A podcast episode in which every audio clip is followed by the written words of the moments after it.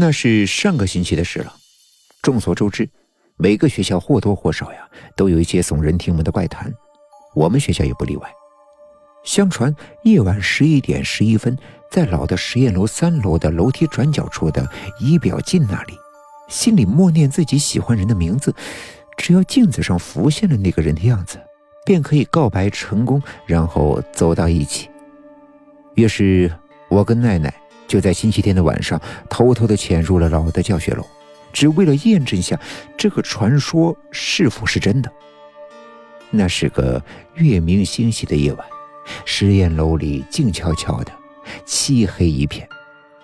我们拿了手电筒，小心翼翼的摸索着上了三楼。十一点十一分的时候，我对着楼梯转角处的那面等身高的仪表镜默念喜欢人的名字。闭着眼睛，紧张的不敢看镜子。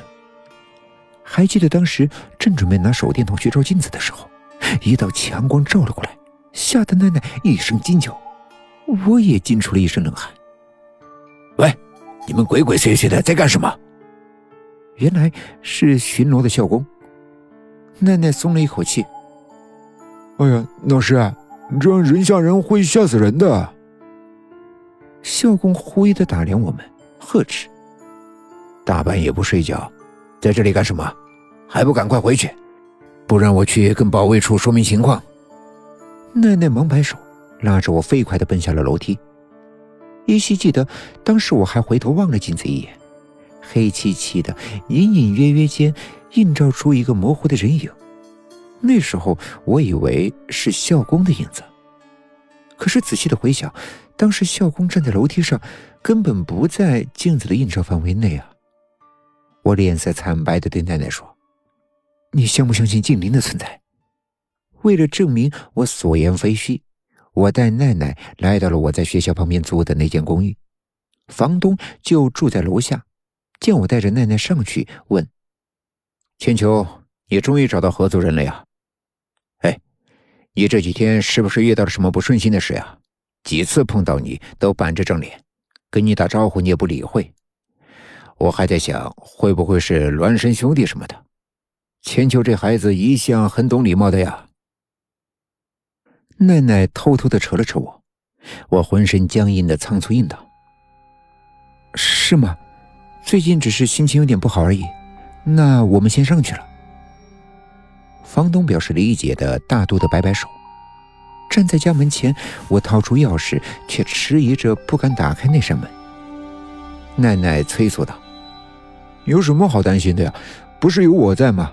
而且大白天的，你房东也在楼下，要是遇到什么，大喊救命不就行了？”我想了想，他说的挺有道理的，于是一咬牙，用钥匙打开了门。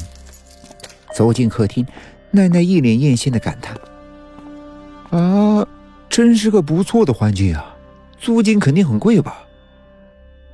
我心不在焉道：“也还好啦，多兼几份职也勉强应付得了。”哼，真是个自立自强的人呢。对了，千秋，你母亲还好吧？你们最近有联系吗？奈奈问。提起母亲，我的印象就只有不断的搬家，不断的改嫁。人们都说她是克夫命。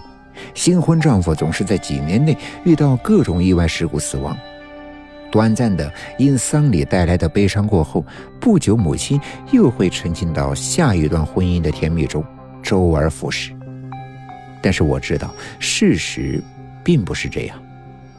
我摇头应付道：“自从上大学后就没再联系过了。”奈奈同情的耸耸肩，突然惊呼一声：“啊，忘了重点了。”你说的静灵在哪里啊？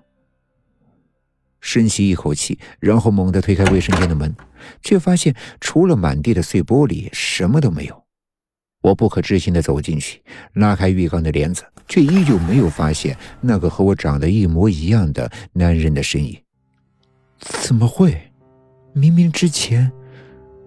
我喃喃道，目光四处巡视。